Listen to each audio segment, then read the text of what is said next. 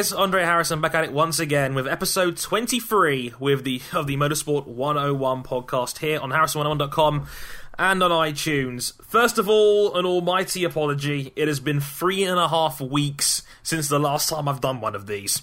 I know I am a terribly lazy human being and I can only apologise in advance. and what makes this even worse is the fact that this is basically the second time we're recording this show. It's like, continuing our parallel trend with the finish line, where I was on that last time around and it, it didn't work because I had technical problems, basically. In, in, this instance, I've now got the same deal now because this is the second attempt at our latest show because we had Adam Johnson on the last one, and then for some reason my MP3 Skype recorder just stopped working. so this is our second attempt at this show now. Hopefully, it will, it will run nice and smooth second time round, because if not, I'm going to start crying. Um, in the meantime, we have my usual cohort and assistant, Mr. Ryan King. Good evening, sir. Good evening. Fun. Please make sure your internet doesn't die or anything. Please do not remove your microphone. or Audacity doesn't kick out. We, this has got to go right this time, okay? yeah, everything's secured, so there should be no issues. no, no, no, like no loose USB cables or nothing. all right. Um, because trust me, that's what happened to me on the finish line, and I wasn't pretty. Uh, but um, yeah, pros- trust me, I promise you, we'll be back to something re- regarding a weekly schedule.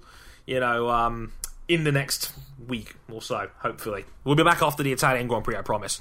So, on this pretty heaped catch-up edition of the show, uh, we'll be talking about IndyCar to um, headline the show for obvious reasons, talking about the tragic passing of Justin Wilson this time last week. We'll briefly go over P- Pocono as well, and then the craziness that it was the. Uh, final round of the championship this, um, last night at Sonoma, and uh, Scott Dixon winning the race and his fourth IndyCar Series championship um, on a countback. Something you never thought you would see as we went into the final round with six potential title contenders, and we'll talk about all the craziness, how Team Penske imploded during the final round, and how a four-time champion of his own, Sebastian Bourdais, decided to go full crazy by hitting the back of Rahal, and the copious amounts of salt that are in the Astor Cup as we speak. Um, on top of that, we'll be talking about Formula One, we'll be talking about the Belgian Grand Prix, we'll be talking about the driver market, and now Ferrari announced Kimi Raikkonen has been retained, and a whole heap of stuff about Lotus. Charles Pic suing the team, trucks being seized by bailiffs, Renault potentially buying the team, Renault potentially buying Force India. Who knows what's going on? We'll try and make sense of it all during the show. Oh, and apparently there was a Grand Prix too. Lewis Hamilton taking the win. We'll be talking about Pirelli, Hamilton's 39th career victory, how Max Verstappen is a bloody mentalist, and pretty much all the stuff that come out that came out of the Belgian Grand Prix, which wasn't much to be honest, but still. And we'll be talking a little bit over MotoGP. We'll be talking about Valentino Rossi um, at, at the British Grand Prix. We're kind of skipping over Brno because not much really happened because, you know, hashtag Lorenzo wins, lol, basically. So we'll be talking about the British Grand Prix instead. Valentino Rossi's win. Marc Marquez going down in a blaze of mediocrity and gravel. Danilo Petrucci is now my new hero. All of that, as well as Jack Miller basically going full dive bomb on Cal Crutchlow like he's playing F1 2014 and Nicky Hayden somehow finds a way to still keep himself relevant by being the best open class runner. We'll also talk about Moto 2 and Yo- Johann Curb stomping the opposition uh, ahead of Alex Rins and the two Marc VDS bikes, as well as Sam Lowes and why he's going to get a paste in on Friday's episode of Bike Live. And finally, we'll be talking about Moto 3, which ended up being a war of attrition and a coronation for Danny Kent. All of that, and probably a whole heap of segments and a whole heap of sidetracks, and goodness knows what else, on episode 23 of Motorsport 101.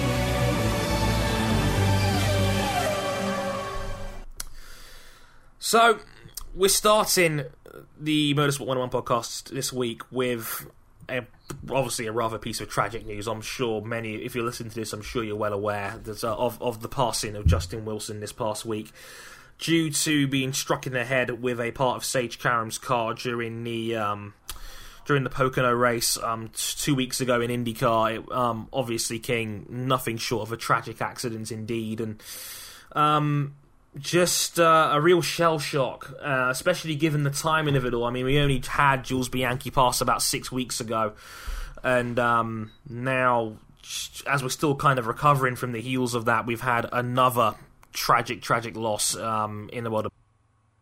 Yeah, it it it still is a complete shock. It it it's hard to comprehend what actually you know happened. It it seemed like it all happened so fast, and no one no one could have foreseen this. Uh, but um, yeah, it's just yeah, I mean, we were watching that race on Skype as it happened, and you know, even when something like that happened, you don't really think much of it at the time. But uh, you know, the crash happened. Obviously, Karam Karam spun out from the lead, hit the wall. A piece of a piece of the rear end plate of um, Karam's car came off and struck Wilson in the head. And we didn't see that until I think maybe 10, 15 minutes after the crash originally happened. But Karam was able to walk away on his own power, and we thought, okay, that's great. But Wilson had still not got, they still hadn't gotten Wilson out of the car yet. And um, obviously, as time went on, it got more and more of a concern. And then they showed the replay, and then we know exactly what happened. And then it's just like, oh god, oh god, no. And the first thought was, oh god, it's hit him in the head. And surely not. And turns out, obviously, he was airlifted from the track. He was, he was airlifted to hospital, and um, pronounced dead about 24 hours later, and just it's it's it's unbelievable, and um, you know, in, in the worst possible sense, that something like this had to happen, and it's just it just doesn't make any sense at all, and. It's it's you're right. It's, it's it's such a hard thing to wrap your head around because I've I've watched Justin Wilson from the time he was in Formula 3000, and I've grown up watching him. He was in Formula One with the Jaguar team, and um, you know, just a. I've I've never ever heard a bad word ever said against Justin Wilson King. Yeah, never. Like you've you've heard bad things in the past about other drivers, like that come off as completely like genuine people. Like you heard, you know, Jenson Button is you know a playboy, but you never hear anything about you know you never heard anything about Justin Wilson. Yeah, absolutely, and um, you know, just all all all talk you know has, has been about how you know how a delightful a human being he was, a role model for people because he, he he was dyslexic, and as a guy on the autistic spectrum myself, I can I can certainly relate to that, and you know how um, how troublesome that is, and you know how much of a role model he was, and again, just uh, not a bad word under the sun that could ever be said. And the tributes have been touching, heartwarming, um, and the like. And obviously, IndyCar you know, had their tribute towards him at um, at Pocono this, this um, Pocono, sorry, at uh, Sonoma this past weekend, and um, you know they played the British national anthem. They had a beautifully done tribute video, and um, everybody was was was you know sad yet um, you know positive and good spirits, and uh, you know celebrating, uh, so to speak, uh, Justin's life and. Uh, he, he, leaves behind his brother Stefan, who was a driver in his own right, his wife, and two and two gorgeous little girls as well. And it's, it's all the more tragic for them; they've just lost their dad. And um, just so you guys know already, in case you didn't know, um, Wilson's family is taking donations. Um, if you would like to donate anything you can spare, I know Oriol Servia had a had a brilliant idea in the sense of, hey, if you if you came down for the race this weekend, why not donate the same again to his family? And you know, that's actually a really clever idea. Um, if you want to donate, you can do so by sending an address. Um, sending a donation to the address of Wilson's Children's Fund um, at IndyCar 4551 West 16th Street, Indianapolis, IN 46222. Or you can now go on uh, go online on the website justinwilson.com slash donate for more information. Uh, everything will go towards Justin's family. Um, anything else you'd like to add, Ryan, real quick? Uh, no, not not in particular. Just that uh, Justin will never be forgotten, just like Dan Wheldon from a few years ago. His memory will certainly live on. Yeah, that's yeah. I think that's I think it's just about right. And um, again, obviously, from Bath and everybody here at the podcast, um, obviously, rest in peace, Justin. And uh, obviously, my thoughts and continued prayers go out to Justin's family, friends, and the IndyCar community. What's been a pretty terrible time for them as well. And it's kind of reminiscent of the whole season in general. It's like this IndyCar season for me personally has been amazing to watch, and I've thoroughly enjoyed the racing so far this year. And on the flip side, there's been so many downsides at the same time, right? I mean, we had Fontana, which was an incredible Grand Prix, but it, it reignited the debate on pack racing and the fact that the attendance was so miserable. And, you know, it's it's kind of been a story of the season. Like, Milwaukee was a great race, but then uh, there was risk it might get taken off the calendar. And it's like with every high that IndyCar has, it has to have some kind of low to go it. It's been kind of bizarre in that regard, hasn't it? Yeah, I mean, ugh. Someone growing up watching IndyCar, it's the usual, usual mm. thing for IndyCar. But, but, um, yeah, I mean, as, as a first time viewer, I was just shocked. It's like, it's, it's like the series just can't catch a break. It's really bizarre in that regard. I know I'm, I'm, I'm going to be screamed at from the other end of the headphones by people that are listening to this saying, but Dre, it's like this every year. You have no idea, do you? It's like, no, no, I don't, believe it or not and um, I, guess I learned that firsthand. So um, obviously, you know, I hope IndyCar can get a positive break because, again, the racing has been spectacular this season, and uh, you know, it's not just it's sad to talk about Justin. We're a positive show. We have a laugh on this podcast, and that's how we deal with things. So hopefully, you guys can understand that as we go forward. But Sonoma and the season finale, we were going in with with with with six potential title contenders.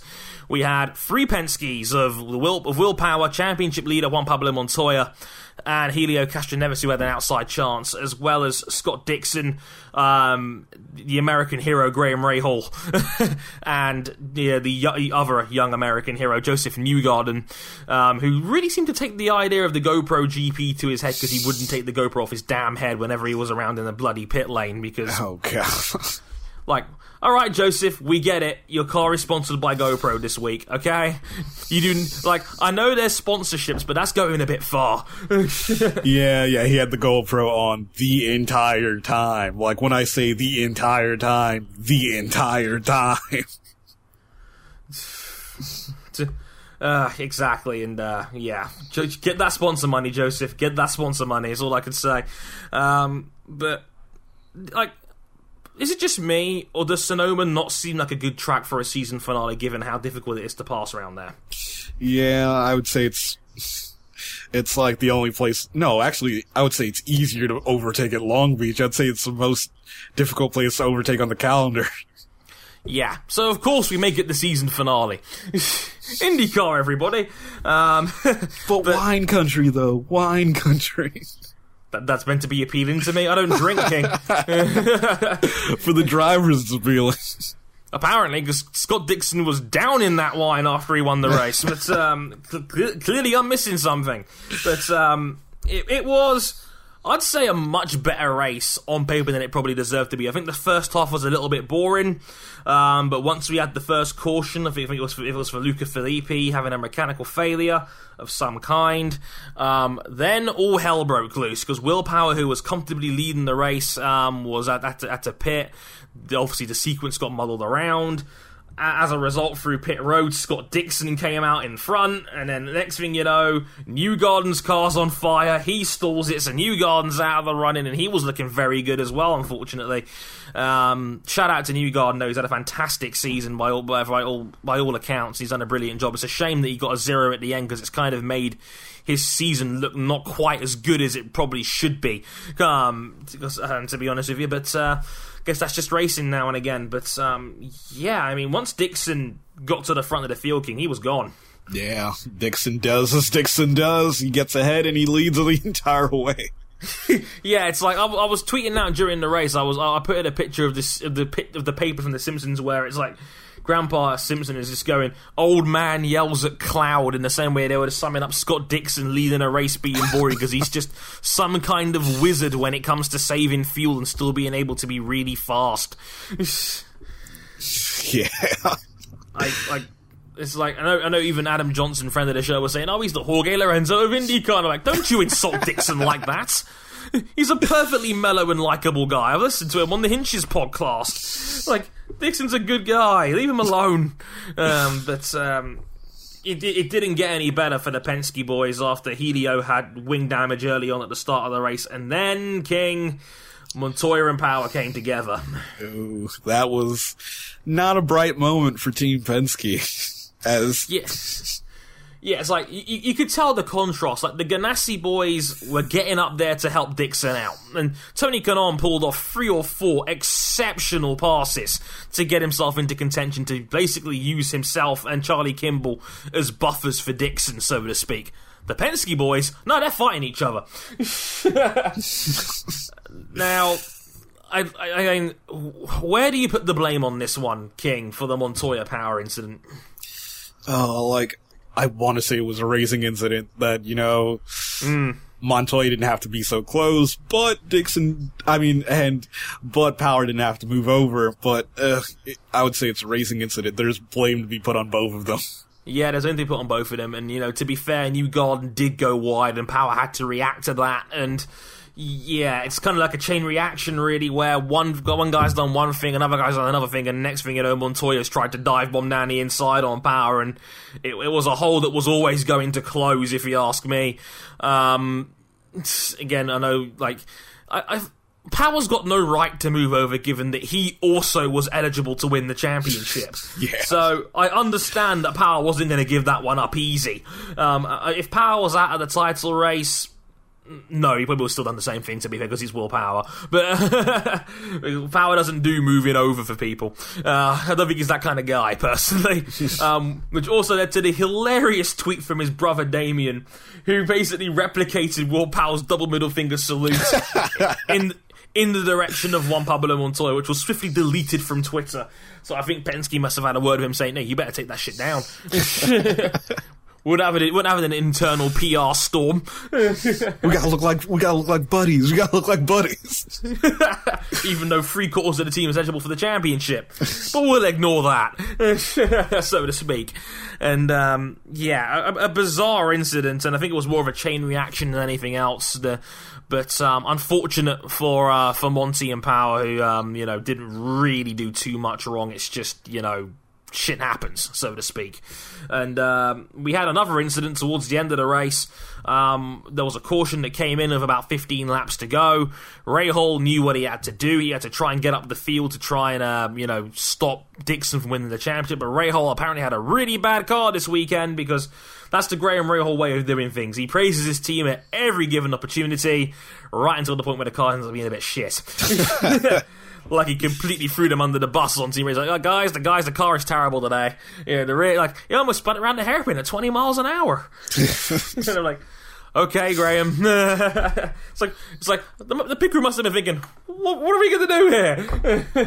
it's like it's like what are we about to do? But um, Uh, I'm pretty sure the the picture that I tweeted out completely just how Graham went into that race. like all smiles, but when things are like, I thought I had it. I thought I had it. Yep, I thought I had it while holding a, a pair of Ohio State Buckeye gloves. What a guy!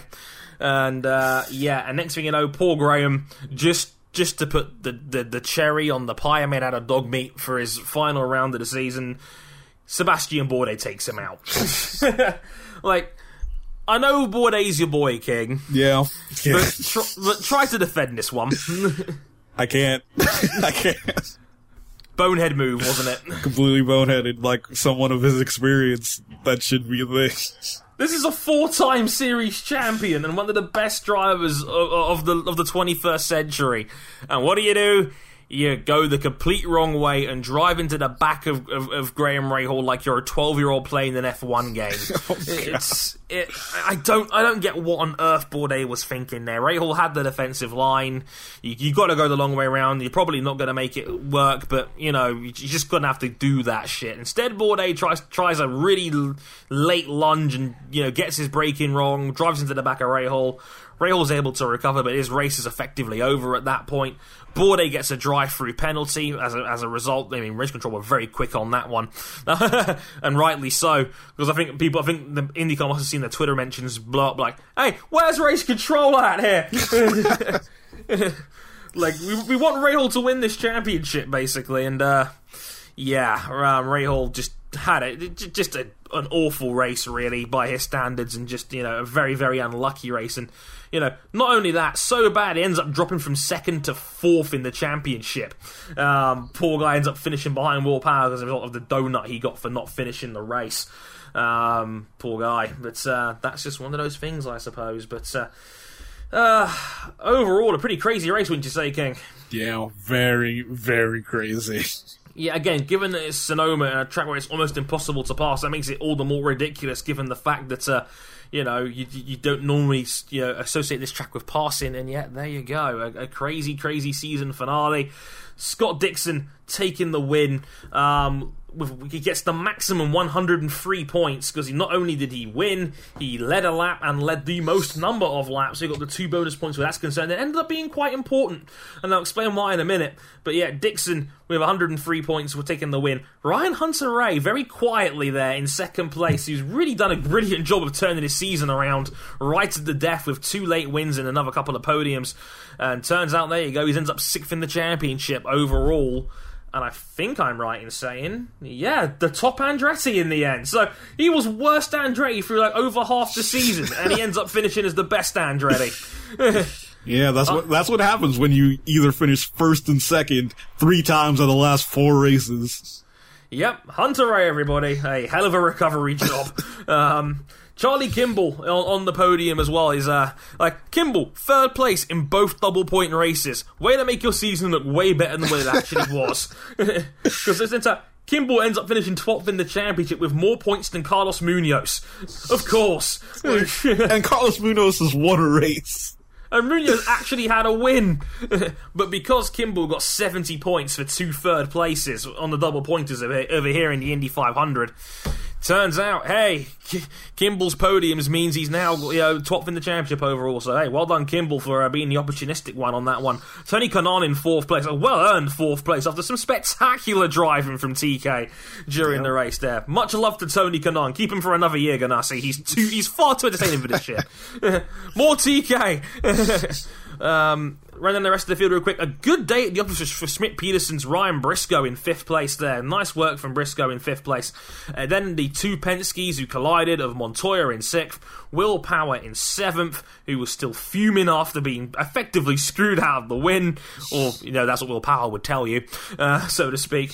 Uh, not now, Sato in eighth place. Um, and great result for Dale Coyne's Rodolfo Gonzalez in the top 10 there as well in ninth, just ahead of Mikhail Aleshin uh, on on his comeback to Schmidt Peterson as well in 10th place. Nice result for him. Uh, Marco Andretti 11th. Oriol Servia, who came in on short notice to, to to drive Justin's 25 car. A brilliant job from Oriol Servia in 12th place for Andretti. Ahead of Saavedra in 13th, Gabby Chaves in 14th, Helio Castroneves in 15th, then Pagenaud, Coletti, Paul Graham Rahal in 18th place in the end, uh, ahead of Hawksworth, Bourdais, who was 20th after the drive-through penalty, and then the retirements, Newgarden, um, who had, like I said, he had, he had, some kind of engine fire and he stalled his car. Next thing you know, the, the, uh, something's on fire in the back of his car. yeah. It's like a it's like it's like a comedy sketch to, to, to take it over Newgarden's car for a second there. Um, poor guy in 21st, then ahead of Munoz in 22nd, who parked his car on the apex. Uh, he beached it beautifully, like like, like the like, the curb on the inside of the hairpin was so high you could literally just, just just have the rear of the car balancing in midair. Amazing. Um, Tristan Vautier in 23rd, Luca Filippi in 24th, and then James Jakes was the first man out after um, so it looks, like they've got Filippi's car going again because James Jakes did, had a retirement later on. I think something broke on the back of his car, um, and he was straight into the tire wall. Kind of a scary one for Jakes there, but uh, yeah, there you go. And uh, the final championship standings after that, as we mentioned, Scott Dixon and Juan Pablo Montoya had the exact same number, 556 points, but Scott Dixon takes the championship on countback with his three wins to Montoya's two. More on that later. Will Power third in the championship with 493 points, three ahead of a totally not pissed off Rahal family in fourth. um, you can see, it's like seriously after that race, and he, he uh, did, you see, did you see the end of it right? And how he confronts Bourdais at the end. Yeah. I think he said to him, and I quote, "You drove like a fucking idiot." yeah. Can't say I blame him on that one. like, I wouldn't blame him if he started swinging for him at that point, quite frankly. yeah, hey, but I, that's how you get fined. worth it. Look, think of the comedy gifs of a Rahal right hand knocking the glasses off Bourdais' oh, face. Oh God, that's gold on the internet, and you know it. yeah, yeah, it would it would never go away, just like the double bird salute. The double birds. Are, like, that, that's, that's just going to be a thing forever. Like, come on, Rahal, take your throne in internet immortality. Uh, Helio Castroneves in fifth in the end with 453 points. Ryan Hunter-Reay, like I said, makes a um, a monumental recovery to get into sixth with his two wins and 436 points. Uh, Joseph Newgarden 431 in seventh, just ahead of Tony Kanaan, who also had 431 on countback. Uh, Marco Andretti with 429, and Sebastian Bourdais rounding off the top 10 of the championship with 406. But hey, he gets top Frenchman honours over Simon Pagenaud, who had 384, so yay. as you do, but um, that's to the 10 of the championship. Now, let's talk about after the race, King, and um, let's be real here. Penske was salty as hell. Yeah, they, they were there was salt to pour in that championship. They didn't win. Yeah, um, Montoya, I believe, after the race, said in the press conference that uh, he said Scott's season was shit, and he won. You know, he only won the one. He had the one good race at the end, and that's what won him the championship. Did nobody tell Montoya that, that Dixon won more races than you, hence why he was champion in the first place? yeah, yeah. and, go, go on, go, go on. It seemed like he just like, oh, I'm going to completely forget what the rules are, and like tiebreakers, most wins. You didn't have the most wins, so you didn't win the championship. Yeah, it's like Montoya just basically forgot all comprehension of the rules at this point in time because, you know, then Montoya bitched about the double point finale being a thing, to which my response was, But you won the Indy 500, you pillock. you won double, he won a double points race. You won a double points race. What's the problem here? yeah, and if there was if there wasn't any double points, uh, Dixon would have won a championship by four points. Yeah, this was like seriously. The double point argument actually makes your argument weaker because you would have lost the championship outright. yeah, so, so, it just makes it makes Montoya's argument even even less invalid. I think I, I, I, don't know whether Montoya's just being a dick about the whole thing, whether he's just literally that thick. I, I, I don't know which one it is yet. Um, to be honest with you. But yeah. I was just to say I was I was disappointed with his comments, and you know Power didn't help either because Power was interviewed after the race, and you know bless him, he took one for the team by saying it was his fault that you know the Montoya crash happened, which it really wasn't Power's fault to be honest. But you know, you know he's he's, he's being a team player, King. He's being a team player. Yeah, taking one for the team by actually taking responsibility for something. But then he blames, oh, the caution rule is a lottery, and I'm like, oh god. Come on, Will. yeah. You're better. You'll be better than that, Will. Come on now. and then Graham later said, after Montoya's comments, he basically agreed to Montoya and was quoted as saying, I don't think any race should have double points. Well, if you're gonna argue against a double point system, I guess that's probably the fair, the fairest way of saying it. Um, but I mean, it's completely arbitrary. It doesn't matter what the point system is as long as it doesn't change during the season.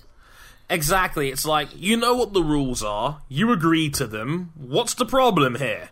You know, and if it wasn't for the double points, we wouldn't have had such a thrilling finale at the end. So, you know, you look at it and you go, well, it did its job, quite frankly. And, you know, I think Ray, like, Rahal would not complain about this if he was the one that was going to benefit from it. Yeah. it, it, it, it's, it's a very convenient card you can play when you're the one that's the victim of it, basically. And, you know, fair play to Rahal. Rahal's got nothing to be ashamed of. He's had a fantastic season. He's a one car team, and he's you know, he was better than almost everyone in terms of, you know, the big four car units of Penske, Ganassi, and Andretti. And he was a one man wrecking crew throughout the entire season. And, you know, he should be very proud of what he's done. Even though he mentioned on Twitter himself, he was 19th in last year's championship. He went 125 races without winning before the Fontana one came around. So, you know, Rahal took a huge step forward this year and he should be very proud of himself. His dad, on the other hand. Um, he wasn't best pleased about this, um, dropping dropping a uh, a pipe bomb on Twitter um, this afternoon, where he said, and I quote, um, "Maybe we should read out the rules in French so that you know, they can understand the rule of basically." Don't have a, don't hit a title contender, so to speak. Obviously, referencing not only the Bourdais hit on Rahal um, at uh, Sonoma, but also the Tristan the Tristan Vautier hit in uh, Pocono that uh, cost Rahal uh, a retirement in that one too. So you could just tell the level of salt that's going on in the Rahal garage at the moment, King. Just so much salt. just so much salt.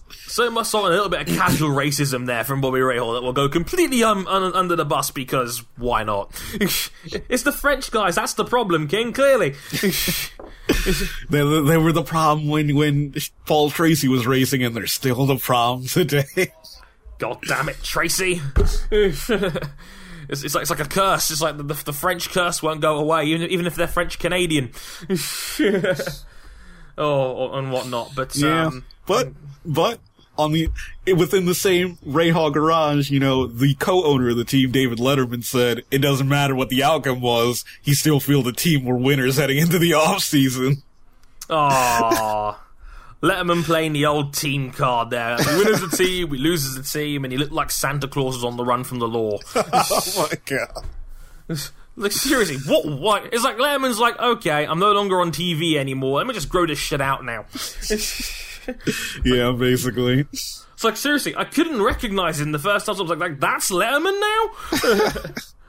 like, oh my god. uh, I mean, uh, he's right. Letterman, Letterman, Rahal, Lanigan have a lot to look forward to in the off season, and they're definitely, you know, I wouldn't count them out next year if you know Graham decides to stay with the team, which he probably will. Yeah, I don't see. I don't see why Rahal would leave. I mean, it's, it's not like he's going to knock on Andretti's door anytime. So it's like, hey, give me a seat, guys. um, yeah, we don't really like you very much. but I, don't, I, don't, I, I, can I can certainly imagine Rahal um, sticking around for another year as well as I want. The, the big question is what's going to happen to Joseph Newgarden, and you know Newgarden is a free agent at the end of the season, which is now. And uh, CFH, you know, obviously, I'm sure they'd like to keep him if if if, if possible. Is Ganassi going to make the call? You reckon, King? Uh, I don't know. Only time will tell because IndyCar already had a long, silly season, and now it's even longer by the fact the season ended so early. Yeah, it's like season ended in August. Like, this season finished in August. We, we're not racing again until friggin' March. we got to wait. We, we got to take seven months of this shit. yeah great. Can't wait for that. And you know, let's, let's see how many Brits end up in the class next year. My, my guess is not many. But um, if you haven't seen it already, go go check out the race. It was actually a, a surprisingly good race given the track involved, and uh, I enjoyed it very much. And uh, just like to say as well, it's been an absolute pleasure to watch IndyCar this season. We might do a full season review of some kind um, on a future show because you know the season started and we were kind of just you know only minorly talking about it, and I think it's I think it's worth going into a little bit more detail. So maybe, probably, we'll do a season review on a future show of some kind. But it's been a, it's been a blast to watch. It's been, it's been a great season. Nine different winners in, in uh, over the course of the season. I mean, we had eleven last year, which was crazy, which I didn't even realize until it's like, oh, we had eleven winners last year. Shit. Yeah. like okay, like this, this, this wasn't even that spectacular in the end. Okay.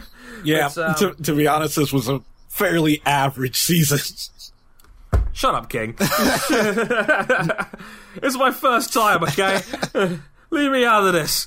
But um, again, check out. It's a genuinely give IndyCar a watch. They will have all the races probably on their YouTube channel eventually by the time the off season rolls around. Give them a watch. The uh, most, the vast majority were at, at worst good. Some of them were spectacular. So definitely check them out if you haven't already. And uh, yeah, overall a, a great season. And congratulations to Scott Dixon, the most laid back man in in the world, quite frankly. Like he makes Kimi Raikkonen look silly in in that department. And uh, yeah, congratulations to Scully on his fourth title, a uh, monumental achievement to say the least. We'll take a quick musical break right now, and we will chat back with some Formula One talk.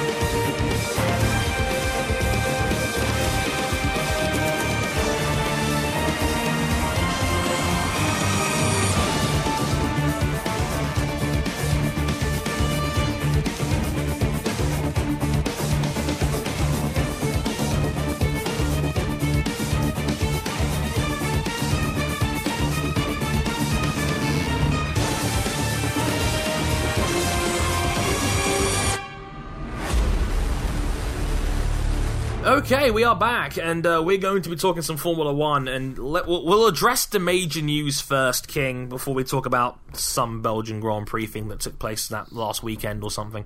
But the big news coming out of Formula One this week: Kimi Raikkonen retains his seat at Ferrari. Uh, uh, I mean, I don't want to say it was, it was surprising. It was a safe play from Ferrari to keep Kimi for another year. Yeah, I mean, we talked about this last episode. We we said that, uh, you know, it, I'm sure it'd be really cool to see what Bottas or Hulkenberg could do in that seat. But you know, the the fact that Raikkonen is a known quantity was probably a big plus going for him in that regard. Um, you know, Ferrari's got a really good morale in camp right now. Vettel's having a, obviously a fantastic season, and you know Raikkonen is playing the, you know the accidental support role quite well enough. I think if anything, Raikkonen's been a bit unlucky. I think the, I think Raikkonen has had, has had the lion's share of the bad luck so far this season as well, given the, the Australia pit stop, the uh, the engine failure in Hungary, uh, etc. He's been a bit unlucky in that regard. He was he was uh, uh I say it was kind of you know he was taken out in Austria as well by Daniel Kvyat, which kind of went under the radar really as well. But uh, overall, I see why they've done it. I mean, as a fan, I can't lie. I'd love to see Hulkenberg in there. It's the fan in me, King. What can I say? Like, I like I like seeing people have the apple cart upset. The same thing was happening on Facebook with MotoGP when Danilo Petrucci came in second, and we'll talk about about, about that later. But everyone on Facebook was like, "Give Petrucci the Honda seat," and I'm like. Really? Yeah, we're starting this discussion already. Like, just throw Pedrosa under the bus. He's like, he clearly ain't shit no more, King. So that's one of, that's one of those things, apparently. But uh, Raikkonen retained, and it's had quite, it's quite, it's had quite the knock-on effect through the grid, hasn't it?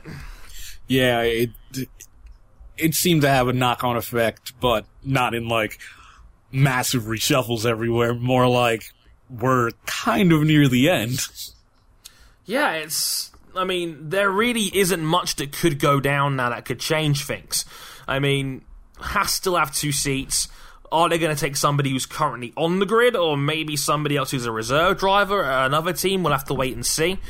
But um, yeah, Hulkenberg was Haas F1's top target, and it was announced um, yesterday on via Bild that uh, Hulkenberg has re-signed for for signed for another season, so he's going to stick with Force India for 2016. Makes sense, King, really, doesn't it? Yeah, it makes sense. Look, like it seemed like Hulkenberg staying was also predicated on him also being able to drive in the WEC with Porsche, as you know, other teams may not be so open to the idea of their driver moonlighting in other series, as we saw Ferrari, you know, say mm. no to Jean-Eric Vergne driving for Porsche this year and Fernando Alonso previously wanting to go to Le Mans, and you know, Ferrari having none of that in the past. So that makes sense in that regard. That that would be a complicated one to get through, and I never looked at it that way before as well. But yeah, Force India loved the marketing you know, of Hulkenberg, you know, being a Porsche WEC driver on top. It I guess it's, it's a nice cross promotion, so to speak. It makes sense for a midfield team to have that kind of thing there. You know, VJ clearly saw the upside in that, but. Uh, not only that as well, Valtteri Bottas and you know Bottas wanted the Ferrari switch by the sounds of it. Williams weren't willing to waive that ten million pound clause in his contract as a buyout, as you know, to, for Ferrari to get him. Ferrari didn't want to pay the extra ten mil, and um, yeah, Bottas has, has, has, to have that awkward moment where he walks back into the Williams garage like nothing's happened, and uh, even even they wanted to quit the team, it's like, uh, "Hi guys, um, yeah, about that whole Ferrari thing." Uh, yeah. Yeah, it's just awkwardness everywhere. Yeah, and that's the problem. You know what? The problem is, is now is that Bottas has now kind of stepped in dog shit now because the problem is that there is not a better seat around now than the Williams he's in. You know, Bottas said at the start of the season he wants to be in the best car available. There is no better car available now, and you know Mercedes have already confirmed their lineup, and Ferrari have now confirmed their lineup. So Bottas is kind of dangling on his own nuts now as a result of basically this cock up, so to speak. Yeah, and it's uh, he's he's stuck at Williams. There's no other way to put this. He's he's stuck at Williams because he's not going to go to Haas. Yeah, and no, I don't see why you do that. I think that's way too high risk. Um, I mean, what, what would be the upside in going to assets that maybe pay? But I mean, yeah, I just, I just, I just don't see how that makes any sense personally. So, I mean, Motorsport.com were trying to plug that it still, it still might be an exciting driver market. No, like, like the thing is, half the field have already got their seats confirmed now, pretty much. You know, we, we know Mercedes have confirmed Hamilton and Rosberg, Ferrari have confirmed Vettel and Raikkonen, um, Massa's been confirmed already, Verstappen's been confirmed at Toro Rosso for next year already.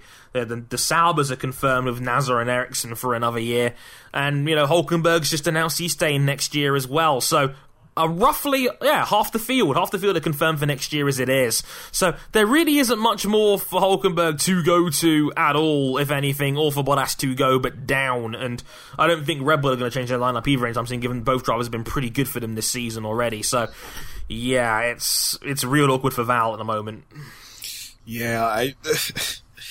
it, it he's stuck. Like maybe next year because it doesn't seem like Ferrari are going to keep Kimi Raikkonen for 2017. So there's hope there that Ferrari decided to pick up pick up someone on the outside, even though they also uh, Maurizio Arrivabene also said that the Ferrari Academy isn't shutting down soon, which kind of hints at maybe they're looking looking to promote from within next time round.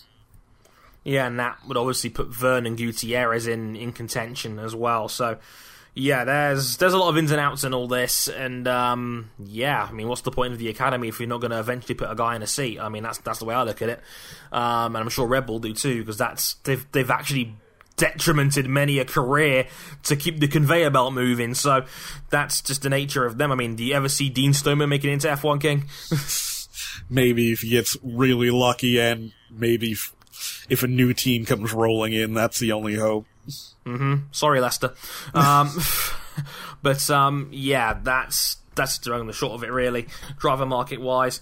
But a lot of talk circulating around the Lotus garage um, this past weekend. Obviously, like Grosjean getting on the podium was a nice bonus for them, you know, a, a, a well earned podium for Grosjean. I, I, call that like a, loyalty bonus for basically sticking around with the team that's been so bad for the last couple of uh, couple of seasons now.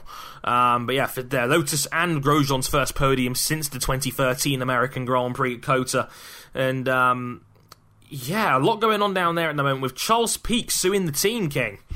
Yeah, apparently Charles Pic suing the team because he was they were contractually obligated to provide him seat time, which they did not do, and he decided to take legal action.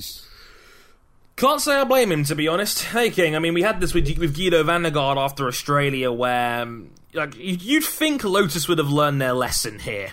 That uh, you know, after the Giedo van der Garde incident, where you know van der Garde quite rightly sued and and you know settled this case out of court with Sauber after basically not getting what he was promised, you'd think Lotus might might have looked over Charles Pic's contract and thought, hmm. we may have to give him a seat, guys. No, no, no. We're putting Palmer in. We're keeping Palmer in here. He's the project. No, no. Um, so Charles Pic absolutely within his right to sue if he's not been given what he was promised in said contract. And people don't realise. I know a lot because King. Is it, is it strange that a lot of people felt that like like Pic was in the wrong for this? Uh, like the situation, like it felt the same as uh, sovereign Australia where people uh, thought Giedo van der Garde were in the wrong. They'll always defend the team when they feel like, oh, the team's going to get shut down not be able to race. Yeah, I guess that's just I guess that's just the, the, the, natural defensive reaction of someone in charge to say, "Oh, look, well, well, you know, the team might go down, and it's all your fault." And I'm like, "Well, tell them to write a better contract, then." You know, it's just, it's it's it's not the driver's fault that, that you know, they weren't given what they were promised. They have every right to sue. So, you know, I guess the driver becomes public enemy number one. But if you've been given something in a contract and you and you didn't get it, what would you do? I mean, you'd sue, especially if you're American. That's the American way. You sue the crap out of somebody. But um, yeah, Charles Pic sued the team. We saw the knock on effect of that because the bailiffs had had um, the cars trapped inside of Spa for four or five extra days. Like, well, they're just stuck here now. And um, I mean, imagine the Lotus team thinking, hey, we're stuck here for a few days. We can have all the chips, mayonnaise, and champagne we could possibly ask for. oh dear! It's like we, we, we can stick this, we, we, we can stick this out for a few days. What could possibly go wrong? so I, I quite like it around these parts. Um, but uh, yeah, you know they, they were they were let go on Thursday. We, we saw him you saw him drive off into the sunset, and they're going to obviously beat Monza without much of a problem. But this legal battle, I'm sure, will go on. In the meantime, also it looks like Lotus are about to get bought out, King. Yeah, it looks like Lotus are about to be bought out by none other than Renault. Renault. Um, yeah, looks like Renault will be coming back as a factory team next season or the season after, King. Uh, it's looking like next season more likely than not because that's what happens when you buy a team. You're you immediately become the owners of it. Yeah, so yeah, yeah. Why wouldn't you? Exactly. I guess you know you, you can start printing out the Renault sticky tape, sticky tape from now and say, yeah, it's Renault now. We can we can we can plaster this part of the car over, and the whole black and gold thing. We don't like that very much. We'll, we'll, bring, we'll bring back the yellow. Yay! uh, but um, yeah, uh, it's, it's it's just like they're buying out. I think I'm hearing 65 percent of the team. I'm hearing. Yeah, basically, Renault, the corporation, would buy 65% of the team. Gerard Lopez keeps 10%, no, keeps 25%, and, uh, Alain Prost would become a, effectively executive, exec, non-executive chairman and buy 10% of the team. Ooh, nice. I like, I like that title, non-executive chairman. It's like you get the benefit of being the chairman with all without, without all the responsibility stuff. Yeah, it, it's effectively the same position that Niki Lauda has Yeah, Niki for, at, Mm. at Mercedes. That's, that's- that's- that's exactly what I was thinking. Like, oh, yeah, isn't that Niki Lauda's job? Yeah, it is. It's like, it's like, it's like, what does Niki Lauda actually do? I wonder. It's like just go around, just just talk to his drivers a little bit, and you know, look funny on an interview, basically. um, so yeah, Alain Prost. We'll see. We'll, see, we'll be seeing more of him next year, more than likely. But uh, what are we expecting from Renault next year, then, King? Is that the case? Because I'm hearing Carlos Ghosn has, has already signed off for a big budget with Renault next year. Uh, basically they want to save face and stick it to Red Bull, even though they'll be supplying Red Bull with engines. Mm-hmm. Even though Christian Horner says he wants to break his contract, but uh, Ooh, yeah. So that that's going to be a fun one. That's going to be a fun legal wrangling to keep an eye on over the rest of the season. But um, yeah, that's going to be a thing. Um, but yeah, I mean, I don't know what Renault's going to do. I mean, you think that's the motivation? Beat Red Bull after all the. Uh, you know, the commotion of their have had their relationship has broken down over the last few years, and yeah, um, yeah, I, I can I can only hope Renault comes back well because I mean, I kind of want to see Renault do well just to make things a bit more interesting at the top, but I think the amount they've got to play catch up is not ideal. Yeah, effectively what they're trying to do while they sign off on such a big budget, because number one, they're buying a team. Number two, uh, they're also looking to buy some shares in Force India and effectively, you know, be able to maintain a presence in Formula One independent of Red Bull. Because this season, the only teams they supplied were Red Bull teams. Yeah, yeah, exactly. Yeah, you know, they, they obviously they lost Lotus last year um, to Mercedes, to Mercedes Power, and uh, yeah, that's that's how it's kind of become now. Um, but yeah, um, going on from here, it's just good, it's going to be interesting to see what happens with the Lotus team. It's the uh, the Enstone team are, are a good team. Uh, I'm to see how the social media team ends up. That's going to be a fun one to keep an eye on as well. Like, oh no, they've, ch- they've changed their username. What does it mean, so to speak? But um, yeah, King. Apparently, there was also a race this weekend. Yeah, there was, uh, yeah, there was a race that weekend in, in Belgium. Who knew? Yeah, I, I to be honest, like that w- it was like this weekend. Did I did I miss a race after Belgium? Yeah, that's my bad. That's my bad. But um, yeah, it was kind of nondescript, really. Um, yeah, uh, Hamilton won, Rosberg second, Grosjean third. The the big news point was Sebastian Vettel. Um, only, only this time for the wrong reasons. This this this time around, as his tire exploded with about two laps to go in the Grand Prix. Um, shocking, kind of came out of nowhere, really. And uh, King has, has drawn quite a large reaction, and I think people are pointing fingers which way and the other. yeah, it's uh, uh, it was basically yes, Pirelli investigated the incident, but they haven't released their their findings. There's, they said they're going to release it in at Monza, but they say that you know they're surprised that Ferrari would even try one stop. yeah, and Vettel was kind of cautious about that when he said himself, "Hey, look for another stop if it makes sense, fellas." And you know, Ferrari were adamant that it was going to work, and like, do Ferrari have some of the blame here? Because going by what Pirelli told them, why wouldn't they run a one stopper if they felt like it, was, like it was the best thing to do, given they started eighth? yeah, it seems like either you know Pirelli didn't think, oh, one stop, no one will ever try that, or something just strange happened in that particular tire that caused it to fail. I don't know. I'm just speculating at this point. Because that's all we can do, because nobody knows how this thing blew up. And I know a lot of people on the internet were being all cynical, saying, oh, well, he ran off, he went off track all these times, and that's what did it. How on earth does going off track cause, cause a tyre failure? Buxton. Bux, Buxton, Tiff Needell, half of half of the F1 community on Twitter, idiots, so to speak. it's like Buxton, Tiff Needell, because Tiff said the same thing. It's like, oh, if you go off track all the time, that you know it's bound to. How? How? Yeah, like, I, I, I, think it's just everyone kind of you know uh, just fuming over you know track limits not being enforced and saying, oh, it's rightly justified that this happened to Vettel because he ran off track. Yet nobody said the same thing when Nico Rosberg's tyre blew up two days prior. Because that's practice. Oh yeah, of course, practice doesn't count.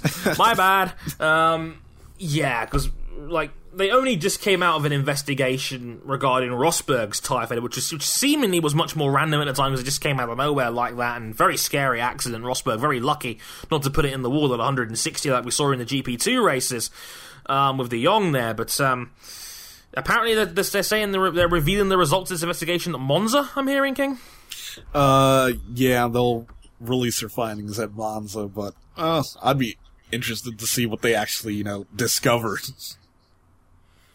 Yeah, and um, I'm not sure what they'll come up with on that one. I mean, they guessed it may have been a, something, some part of the track, some diamond edge that may have caused that, or some rough edge, or something. You know, the fact I'm even describing it like that probably says a lot about about about Pirelli's own state of play on that one, basically. But uh, you know, everyone just seemed to have a speculative theory about the whole thing. My my stance was I, I didn't see the race live. I was out I was out with my dad at the time, and I, and I came back home, saw the news, tweeted effing bollocks, basically like, well, that was some shit, wasn't it?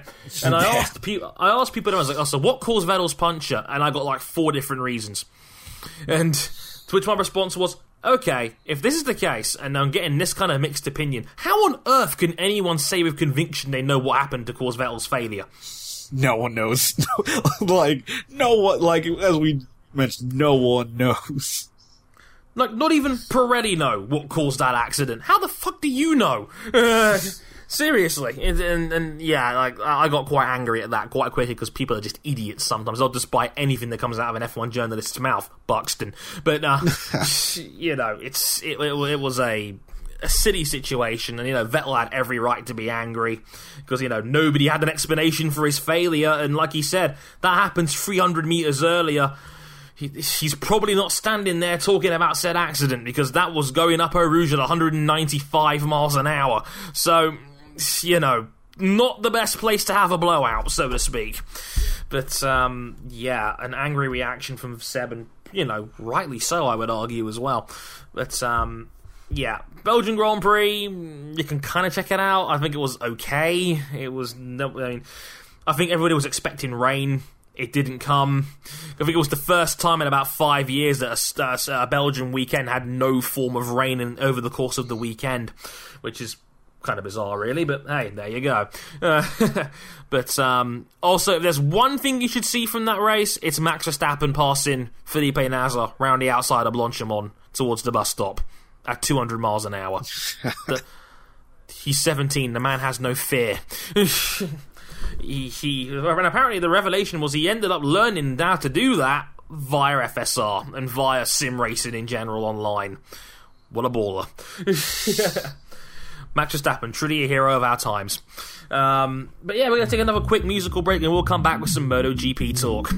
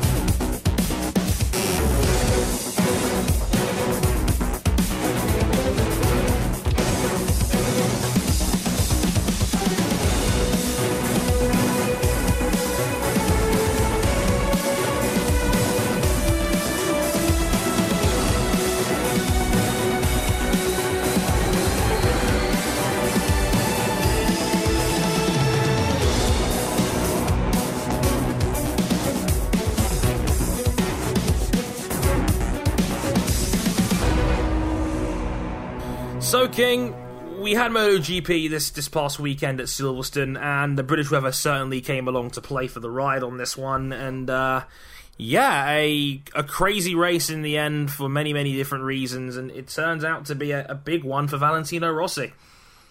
Yeah, Valentino Rossi gets a win in tremendous fashion based on what happened behind him most of the race. Yeah, it was it was kind of a weird race in this regard because Marquez was was was keeping chase all the way through.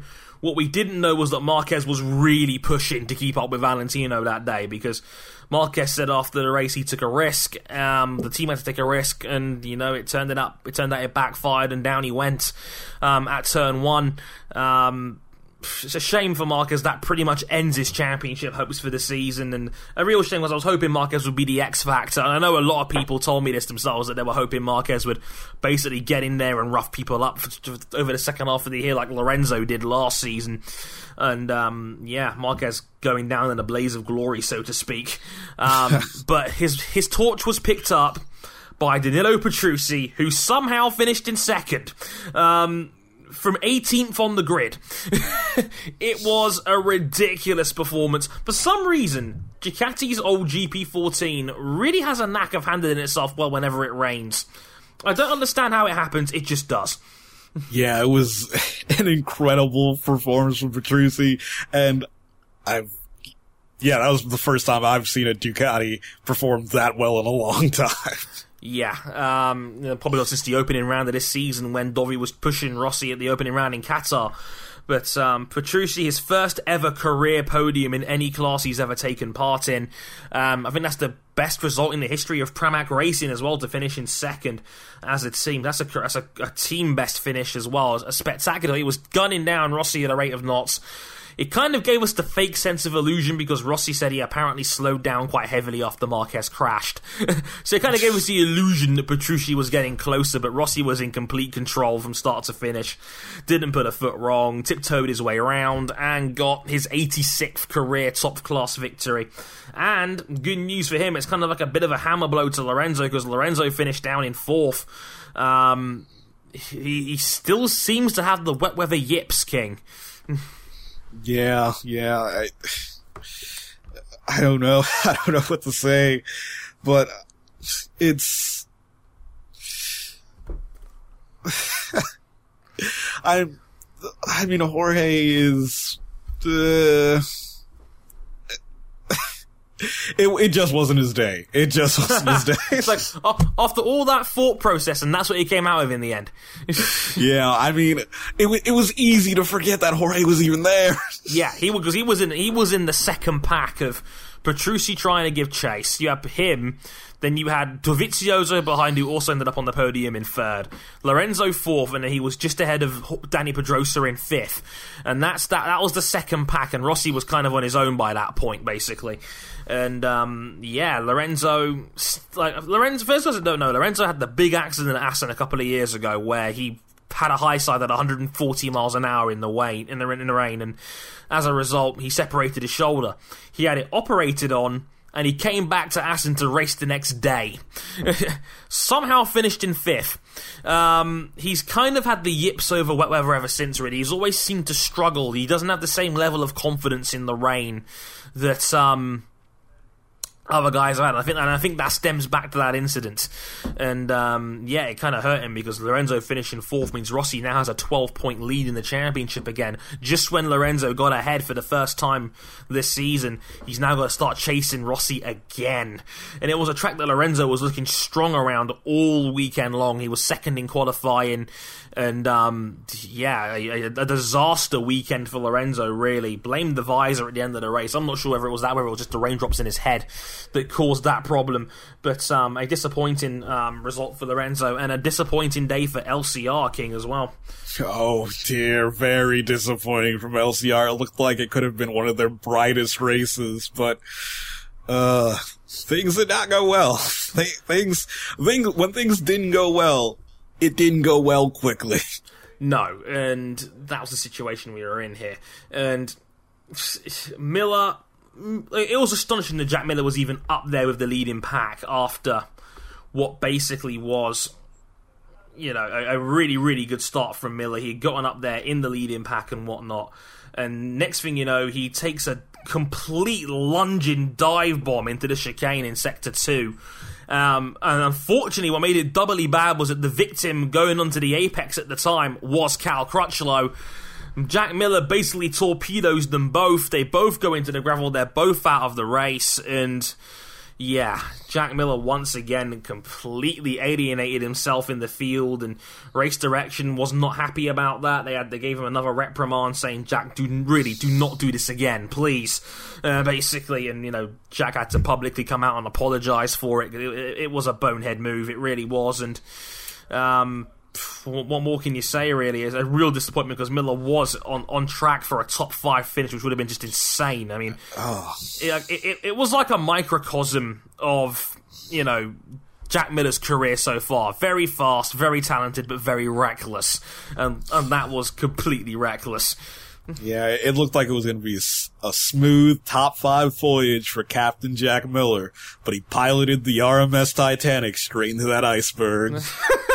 How long did it take you to think up think, think that one up? Really? like five seconds. Well, you're a better man than me. It's better than anything I could have come up with. but um, there you go. Um, also, definitely worth mentioning as well that um, King, your beloved favourite Nicky Hayden. whoa, whoa. I use the term favorite loosely. really? Yeah, you're American. You got to back me. It's, it's the last American standing. You got to back him, right? no. I'll take that as a no then. Um, but yeah, Nicky Hayden was the top open class runner there in 12th place for the Aspar team. Kind of in his own. He was 8 seconds behind Vinales and 19 ahead of Hector Barbera behind him. So Nick Hayden was literally in no man's land for that entire race. But uh, yay, well done Nicky Hayden on being the top open class runner. Full result, Valentino Rossi taking the win by 3 seconds ahead of Danilo Petrucci. Andrea Dovizioso back on the podium for the first time in 5 races in 3rd. Jorge Lorenzo 4th, who had completely abandoned Dani Pedrosa by that point in 5th place. Scott Redding, who announced you know, today that he's going to the... Uh, Pramac Ducati team next year, leaving um, the Marc VDS Honda team, the team that brought him up to the top class, which is kind of funny, really. Uh, Redding's just stabbing his team in the back, like, hey, I'm out of here. That Ducati looks nice. uh, so, yeah, Redding, he's, a, he's advanced the ship, and hey, what a time to do it. He, he finished sixth, his career high finish in MotoGP in sixth position there on the Marc VDS Honda, ahead of Bradley Smith in seventh, once again. Uh, well, actually, yeah, once again beating his teammate Pol, who crashed in the middle of the race. Andrea Iannone in eighth, Aleix Espargaro in ninth for Suzuki, and Alvaro Bautista again in the top ten for a pretty a brilliant job from the from the Spaniard there. Um, ahead of Maverick Vinales in eleventh, Nicky Hayden, as we said, top open class runner in twelfth, Hector Barbera thirteenth, Mike Di Meglio fourteenth, and Alex De Angelis. Alex De Angelis for ART got the last point in fifteenth place. What on earth? I, I do not even know how that happened, but um, also there were six retirements. Pol Espargaro, like we said, Marc Marquez did not finish. Stefan Bradl crashed, and then Jack Miller dive bombed Crutchlow into oblivion, and Yonny Hernandez crashed out at turn one. So there you go. Um, moving on to Moto 2 King, and um, yeah, Johann Zarco. He's kind of a different mustard at this whole thing, isn't he? Yes. yes. Yeah, I mean that sums it up really. I mean, we had, yeah, I mean, we uh, Zarco was in the was in the lead impact for a little while.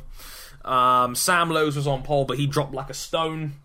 And uh, to counter that, you know, ended up you, you had Alex Rins leading the way for a little while. You had Rabat in the lead in pack, and then Zarco passed, took the lead, and then it was gone. the, the level of Zarco's confidence on that bike is just utterly insane. And yeah, a, a brilliant, brilliant performance from Zarco to take the win like that. And um, it was quite crazy behind him as well because you had Alex Rins, Tito Rabat, and Alex Marquez in their own little pack with Jonas Folger just hanging off the edge as well. But uh, the two Marc VDS boys are scrapping all race long. And how refreshing was it to see Alex Marquez up the front, King? Yeah. It's not that often you see Alex Marquez up the front. Maybe you see him around like what, 10th, 12th? Yeah. You never see him at the front. Yeah, exactly. Because yeah, it's like the last two rounds, Marquez really seems to have found himself because he was fourth at Brno, right behind Alex Rins for most of the Grand Prix where that was concerned, and it happened again here. It just, just, they had no, no problem diving it down the inside of his teammate. So Marquez has got the confidence there. It looks like he's really kicked on um, from after the summer break, and he looks he looks rejuvenated, and he looks like he's back to his Moto 3 best. Which you know, he's, he looks like he's a bit of a slow learner, but it's like he may have gotten there. Just a shame Alex Rins kind of got there first, really. But um, that's a discussion for another day. But uh, Rabat completely shredded his front tire, his front and rear tires. Like you may have seen pictures of it after the race, and you could see it was basically a slick after the race. After, yeah. after, after 18 laps of Silverstone, the longest track we go to on the Moto 2 or MotoGP calendar in general, um, his tyre was completely shredded. There was chunks coming off it during the race. as You could see it on the high motion cameras and uh, yeah, just a just a you know a, a, third is not a bad result for Rabat, but the problem is Zarco won, and again, and you know it's like he's, he's battling Rins for second in the championship, and he fell behind him as well, which isn't a good look more than anything else. Here's the rundown: Zarco taking the win by 3.3 seconds over Alex Rins.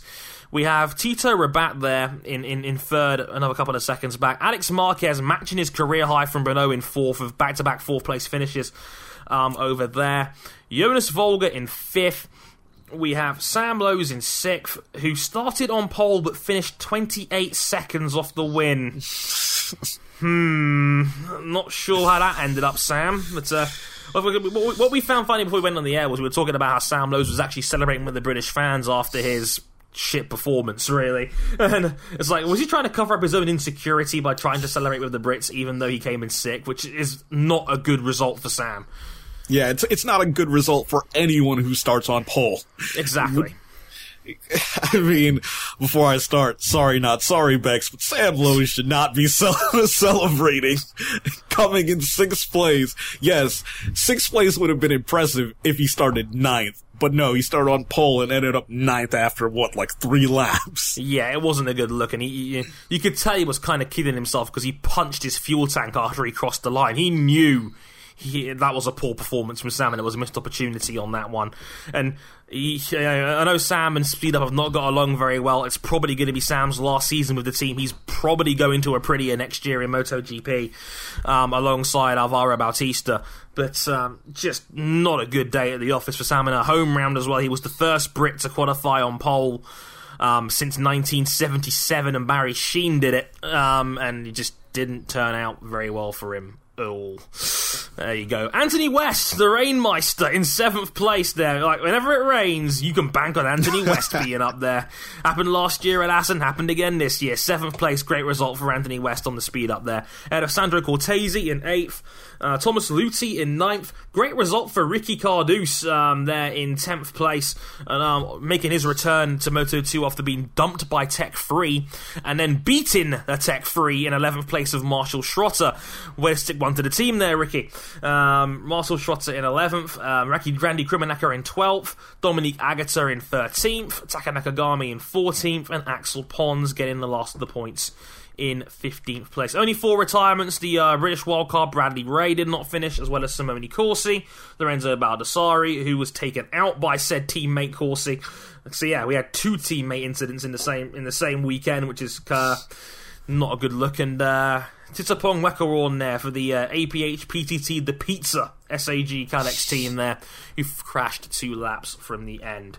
Also, I've got to give a mention as well, Florian Alt, who got the fastest lap of the race, because he was on the dry tyres at the end there on lap 18 at 213.7. So, hey, Florian, get that sponsor time, because he was right up there with the front, um, battle, trying to unlap himself, and he actually did as well. Fair play to him. So, hey, the Emotion Ioda Racing team getting all that sponsor money they can get by getting on the hard camera for, for way more than what they normally would.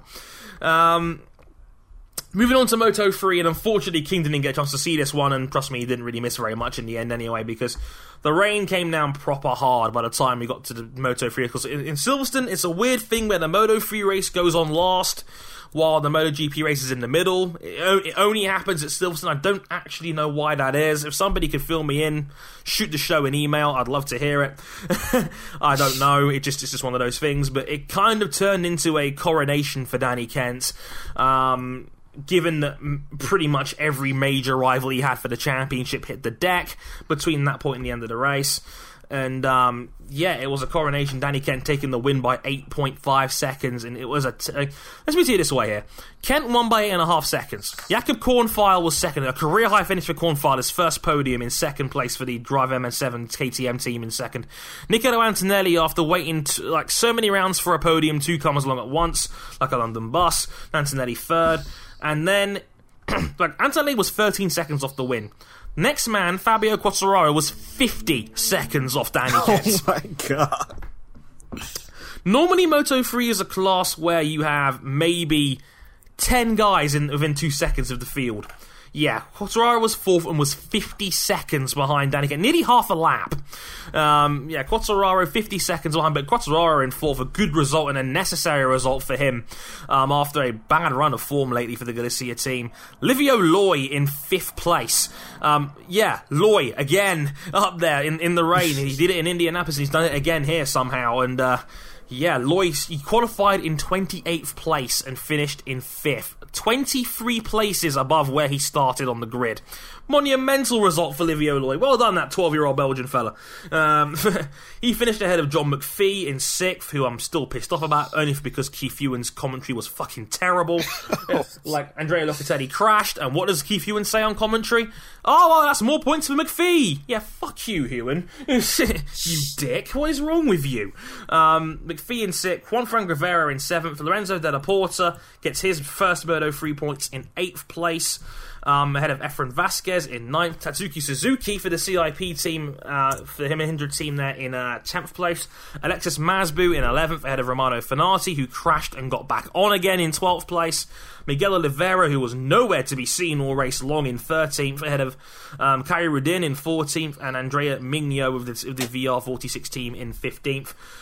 Now, only 20 bikes made it over the line, funnily enough. There was 16 riders who did not finish. Deep breath, Dre. Um, Gar- Gabriel Rodrigo and Jorge Navarro did not make it past the opening lap. Matteo Ferrari crashed out, Ana Carrasco crashed out, Maria Herrera from fifth place dropped out, and that would have been the best female finish in Moto 3 for years. Um, Isaac Vinales crashed out from the lead as well. Karel Hanika crashed on the opening lap. Brad Binder crashed on lap three.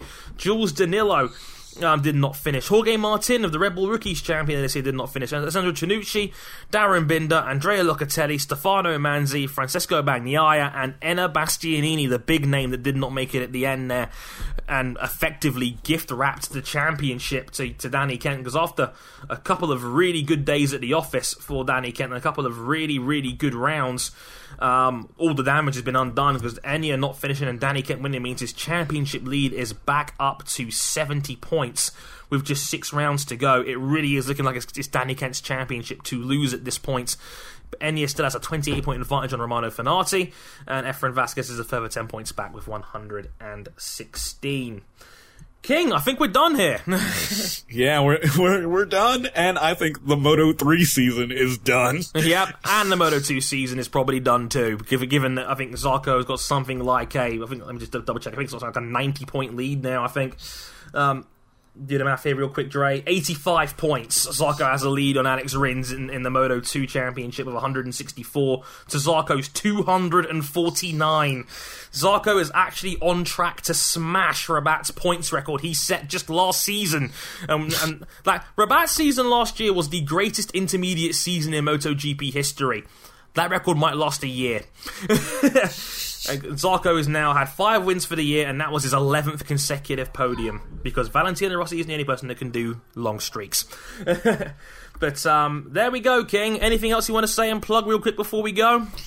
Uh, no, just the usual. You could follow me on Twitter at Ryan Eric King, and you could check out Formula.nyc. And congratulations to Prince Daniel, Duke of Kent, on basically securing the Moto 3 championship. Who knew the power of being able to float on clouds and basically be amazing would be so valuable? Yeah. Uh, as the world feed commentators demonstrated by basically kissing his ass at every given opportunity.